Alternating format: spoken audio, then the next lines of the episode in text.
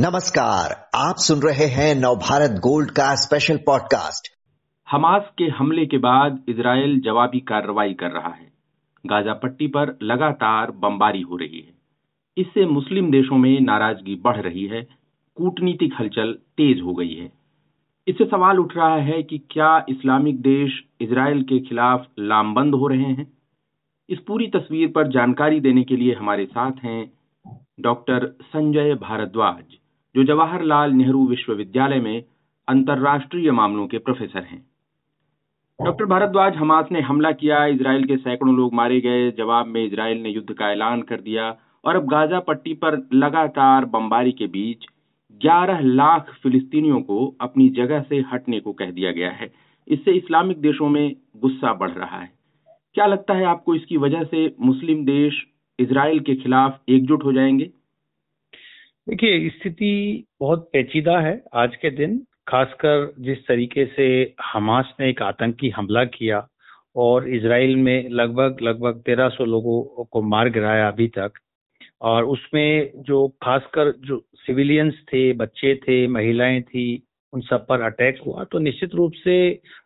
जो हमास का ये एक्ट है, इससे जनता जो खासकर वेस्टर्न वर्ल्ड है या दुनिया में, इसको कंडेम किया जा रहा है। भारत ने भी इसको कंडेम किया, अमेरिका ने इजराइल का खुलकर साथ दिया। अब सवाल आता है कि जो अरबियन वर्ल्ड है, जो खासकर जो इजराइल सिंपथाइजर हैं, इजराइल और उसके विरुद्ध जो जो फलस्तीन सिंपथाइजर हैं, जो अरबियन वर्ल्ड है, वो इजराइल का जो अभी एक्शन है, जो रिटेलिएशन है, जो हमास को नेस्ताबूद करने की जो बात है, उससे अभी ठीक उसको पॉजिटिवली नहीं ले रहे हैं। वो कह रहे हैं कि इससे आप आप में और हमास में कोई खास अंतर नहीं होगा, क्योंकि आप भी जब स्ट्राइक करेंगे, हमास के लोगों को मारेंगे, तो वहाँ पे जो सिविलियंस हैं, जो इनोसेंट लोग हैं, बच्चे हैं, उन उनकी भी हत्याएं होगी, वो भी मारे जाएंगे। इजराइल कई बार इसके लिए चेतावनी दे चुके कि आप जो एरिया है, जो रिहायशी एरिया है, उसको खाली कर दीजिए, माइग्रेट कर दीजिए। अभी आज के दिन भी छः घंटे का टाइम दिया गया था कि आप दूसरे स्थान पे, सुरक्षित स्थान पे चले जाइए, ताकि हम ग्राउंड पे ऑपरेशन करके हमास के जो जो लड़ाके हैं, जो सुरंगों में छुपे हुए हैं, उनको हम मार गिराएं। लेकिन चूंकि बहुत लोग, लगभग लगभग तेरह लाख लोगों को एक जगह से दूसरे जगह माइग्रेट करने के लिए मजबूर हो रहा है, बहुत बड़ा संकट हो रहा है। दूसरा जो गुस्सा है अरबियन वर्ल्ड में और जो फिलिस्तीन समर्थक हैं, कि भाई जिस तरीके से आपने बिजली, पानी और जो फूड सप्लाई है, उसको भी आपने रोक दिया, तो जो आम जनता है, जो फिलिस्तीनी लोग रह रहे हैं, उनको उन उन पे भी आप ह्यूमैनिटेरियन यातनाएं उन पे बढ़ रही है, मानवतावादी अत्याचार बढ़ रहा है, वो भी ठीक नहीं है इस तरीके से। लेकिन आप अगर परंपरागत रूप से इस विषय को देखना चाहते तो ये बात मान के चलिए कि इजराइल के अस्तित्व से काफी कुछ अरबियन वर्ल्ड, जो मिडिल ईस्ट है, उससे शुरू से ही नाराज था और कई तरीके से परंपरागत रूप से इसके कॉन्फ्लिक्ट चलते रहे थे। मैं तो कहूंगा कि जो आज इजराइल फलस्तीन संकट है, उसको पहले अरब इजराइल कॉन्फ्लिक्ट के नाम से जाना जाता था। और अरबियन वर्ल्ड जो था, जिसमें सीरिया है, लेबनान है, मिस्र है,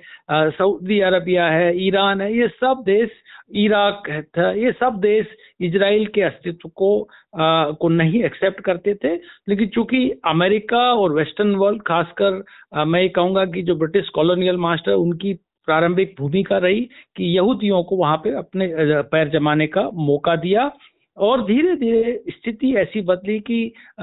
जो सेकेंड वर्ल्ड वॉर टू के वर्ल्ड वॉर टू के बाद में स्थिति ऐसी आई कि अमेरिका का दबदबा मिडिल ईस्ट में बढ़ता चला गया। मिडिल ईस्ट ने एक डिफेंस में, अमेरिका ने डिफेंस अपना डिफेंस सिस्टम मजबूत किया, और जो मिडिल ईस्ट के कंट्री थे, सऊदी अरबिया है, यूएई है, इन सबको एक तरीके से डिफेंस अम्ब्रेला प्रोवाइड कराया। तो अब उसमें क्या हुआ कि अमेरिका की सक्रिय भूमिका से इजराइल के रुख में के प्रति अरबियन वर्ल्ड के रुख में रुख में कुछ नरमी आई और कई तरीके के अकॉर्ड्स हुए, जिसमें आप लेबनान के साथ अकॉर्ड हुआ, लेबनान का साउथ सदर्न इजराइल पे जो जो इस पे कब्जा था इजराइल का, वो वो हटा दिया गया। दो हज़ार में मिस्र के साथ में एग्रीमेंट हुआ,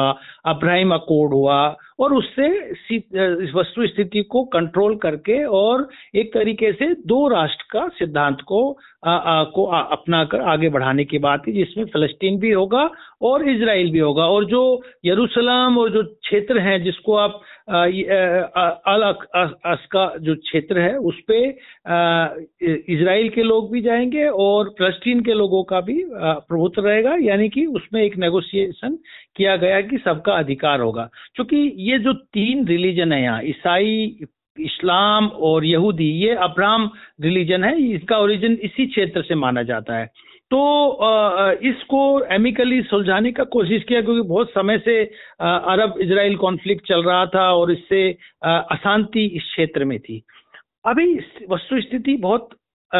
पॉजिटिव डायरेक्शन में थी, और इसमें जो खास बात जो उभर के आई वो ये उभर के आई कि इजराइल के साथ में सऊदी अरबिया का नेगोशिएशन से एक डील, पीस डील चल रही थी, जिसमें अमेरिका बहुत सक्रिय भूमिका निभा रहा था। लेकिन अभी जो हमास का अटैक हुआ और जिस तरीके से इजराइल ने वहां पे युद्ध की घोषणा की और जिस तरीके से वो ऑपरेशंस और मिसाइल्स और ड्रोन से अटैक कर रहे हैं, उससे सऊदी अरबिया अनकंफर्टेबल है। जो इजराइल के साथ नेगोशिएशन पीस डील चल रही थी उसमें उन्होंने शीतलता लाने का की बात की। और दूसरी तरफ जो आर्क राइवल थे, जो सऊदी अरबिया और ईरान के बीच में एक एक दुश्मनी आ, कई सालों से चल रही थी। मैं इसको मोटे तौर पे अगर मैं कहूँगा कि ये शिया सुन्नी कॉन्फ्लिक्ट भी था, कि ईरान शिया वर्ल्ड को लीड करता है और, और आ, जो सऊदी अरबिया है वो सुन्नी वर्ल्ड को लीड करता है, और लेबनान में भी शिया है। तो ये जो कॉन्फ्लिक्ट है इंटरनल इस्लाम में, ये भी आ, जो बाहरी ताकतें थी, खासकर अमेरिका को बहुत आ, आ, आ, अपने पैर जमाने में मजबूती दे रहा था। चूंकि अब ये हमास और आ, जो इजराइल का कॉन्फ्लिक्ट हुआ, अब ईरान और सऊदी अरबिया दोनों नजदीक आ रहे हैं। और अभी जो सऊदी अरबिया के सुल्तान ने ईरान के प्रधानमंत्री से बात की, तो ये भी एक बात समझ में आ रही है कि वो जो अभी एक्शंस ईरान जो जो इजराइल सऊदी फिलिस्तीन में ले रहा है उससे बहुत प्रसन्न नहीं है। अब मोटे तौर पे जो मैं एक बात और कहना चाहूंगा कि मुझे लगता है कि जिस तरीके से अमेरिका इजराइल के साथ खड़ा, ऐसे ही जो जो मिडिल ईस्ट के जो कंट्रीज हैं इनको भी कहीं ना कहीं जो दूसरी बाहरी ताकतें हैं उनका बैकअप है, चाहे रशिया से बैकअप हो, चाहे चीन से बैकअप हो, और ये उनकी सह से अपने आप को अपने आप को एक रेसिस्टेंस क्रिएट कर रहे हैं अमेरिकन या इजराइल के एक्शन के खिलाफ जो फिलिस्तीन रीजन में ले रहे हैं। तो ये एक पोलराइजेशन विश्व में देखने को मिल रहा है, जहां पर Iran, Lebanon, Qatar, Saudi Arabia, Syria, ये जो कंट्रीज हैं, ये आ, जो अभी एक्शन है इसको आ, इसको ह्यूमैनिटेरियन ग्राउंड पे देख रहे हैं, कि वो ये देख रहे हैं कि जो हमास ने किया वो आ, उसका जो रिटेलिएशन है वो भी उसी ही एंगल से है। इजराइल और अमेरिका उम्मीद करता है कि सऊदी अरबिया हमास के अटैक को कंडेम करे। जी, आप कह रहे हैं कि एक पोलराइजेशन दिख रहा है मुस्लिम वर्ल्ड में, और आपने ये भी याद दिलाया कि सऊदी अरब के क्राउन प्रिंस जो मोहम्मद बिन सलमान हैं, उन्होंने ईरान के राष्ट्रपति इब्राहिम रईसी से बातचीत की है इस फिलिस्तीन के मुद्दे पर। आ, ये पहली बातचीत है जो मार्च में इन दोनों देशों ने आपस में हाथ मिलाया था अपनी दुश्मनी भुलाकर, और ये सलमान जो है वो कह रहे हैं कि लड़ाई रोकने के लिए सऊदी अरब सभी इंटरनेशनल और रीजनल पार्टीज से बातचीत कर रहा है। तो क्या डॉक्टर भारद्वाज ये इजराइल के खिलाफ एक बड़ा मोर्चा बनाने की तैयारी है? ये देखिए, ये एक चिंता का विषय है। अभी तक कई सकारात्मक संकेत देखने को मिल रहे थे पिछले, मैं कहूँगा, दो तीन साल में, जब यू टू आई टू जिसमें जो जिसमें यूएई, इजराइल, अमेरिका, भारत, ये कंट्रीज कनेक्टिविटी की बात कर रहे थे, कोऑपरेशन की बात कर रहे थे। अभी जी ट्वेंटी में मिडिल ईस्ट कोरिडोर की बात हुई, जिसमें भारत से मिडिल ईस्ट और मिडिल ईस्ट से यूरोप को जोड़ने की बात हुई। एक सकारात्मक कुछ कदम थे, और चूंकि बहुत बीच में अरब स्प्रिंग आया, बहुत विद्रोह हुआ, सीरिया, लीबिया, इनमें बहुत बड़े कॉन्फ्लिक्ट्स आए। तो लेकिन पिछले कुछ दशकों से, कुछ कुछ सालों से ये देखने को मिल रहा था कि मिडिल ईस्ट में पीस है और सकारात्मक पॉजिटिव डेवलपमेंटल पार्टनर्स की ये तलाश में है। भारत के साथ बहुत अच्छे संबंध सऊदी अरबिया के, यूएई के डेवलप हुए, ईरान के भी बहुत अच्छे संबंध थे। तो इनको देखते हुए लग रहा था कि ये देश विकास की बात करना चाहते हैं, ये देश ऐसे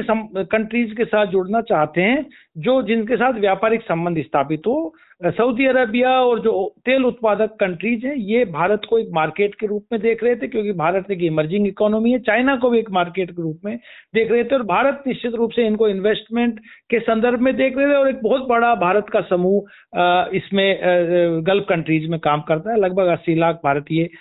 इस क्षेत्र में काम कर रहे हैं, बहुत बड़ा रेमिटेंस का सोर्स है। तो एक सकारात्मक एक माहौल बन रहा था, लेकिन चूंकि अभी ये कॉन्फ्लिक्ट इमर्ज हुआ है और भारत ऑलमोस्ट अमेरिका या आप वेस्टर्न वर्ल्ड के साथ खड़ा होता हुआ नजर आ रहा है, क्योंकि उसमें चाइना भी फैक्टर है और बाकी जो जियो स्ट्रेटेजिक फैक्टर है, पाकिस्तान फैक्टर है, आतंकवाद का फैक्टर है, इन सब की वजह से भारत का एक नेचुरल अलायंस वेस्टर्न कंट्रीज के साथ में नजर आ रहा है। तो सवाल एक यहाँ पे आता है कि ये जो पोलराइजेशन है कहीं पर भारत की जो मौजूदगी है मिडिल ईस्ट में कहीं कमजोर ना पड़ जाए, पहला सवाल। और चीन जो अपना एक प्रेजेंस बनाने की कोशिश कर रहा था, कुछ दिनों पहले चीन सऊदी अरबिया और ईरान के बीच नेगोशिएट कराने की कोशिश कर रहा था कि इसका दबदबा, इसके प्रभाव इसमें बढ़ जाए, पहला सवाल। दूसरा सवाल यह है कि अगर मिडिल ईस्ट में कॉन्फ्लिक्ट होता है तो तेल के दाम बढ़ेंगे, तेल के दाम बढ़ेंगे तो इन्फ्लेशन बढ़ेगा और खासकर जो डेवलपिंग कंट्रीज है, भारत जैसे देश है, उन पर नकारात्मक इसका प्रभाव पड़ेगा। तीसरा जो रेडिकल फोर्सेज हैं, जो रेडिकल आतंक की फोर्सेज हैं, चाहे वो वो वो पहले अफगानिस्तान पाकिस्तान में भी एक्टिव थी, आईएस काफी एक्टिव था, हिजबुल्ला हमास को समर्थन दे रहा है और जो सीरियन लड़ाके वहां पे आ रहे हैं। तो जो रेडिकल राइटिस्ट फोर्सेज हैं जो धर्म की राजनीति करते हैं, उनका अगर बोलबाला होगा तो भारत जैसे सेकुलर और प्रोग्रेसिव देश के लिए मुश्किल होगा और वेस्टर्न कंट्रीज के लिए भी मुश्किल होगा, क्योंकि जो अथॉरिटेरियन स्टेट्स हैं, जो अथॉरिटेरियन रॉक स्टेट्स हैं, वो रेडिकल फोर्सेज के साथ अलायंस हो जाएंगे। तो सीधा सीधा जो लिबरल डेमोक्रेसीज हैं और जो इमर्जिंग इकोनॉमीज हैं उनके लिए एक थ्रेट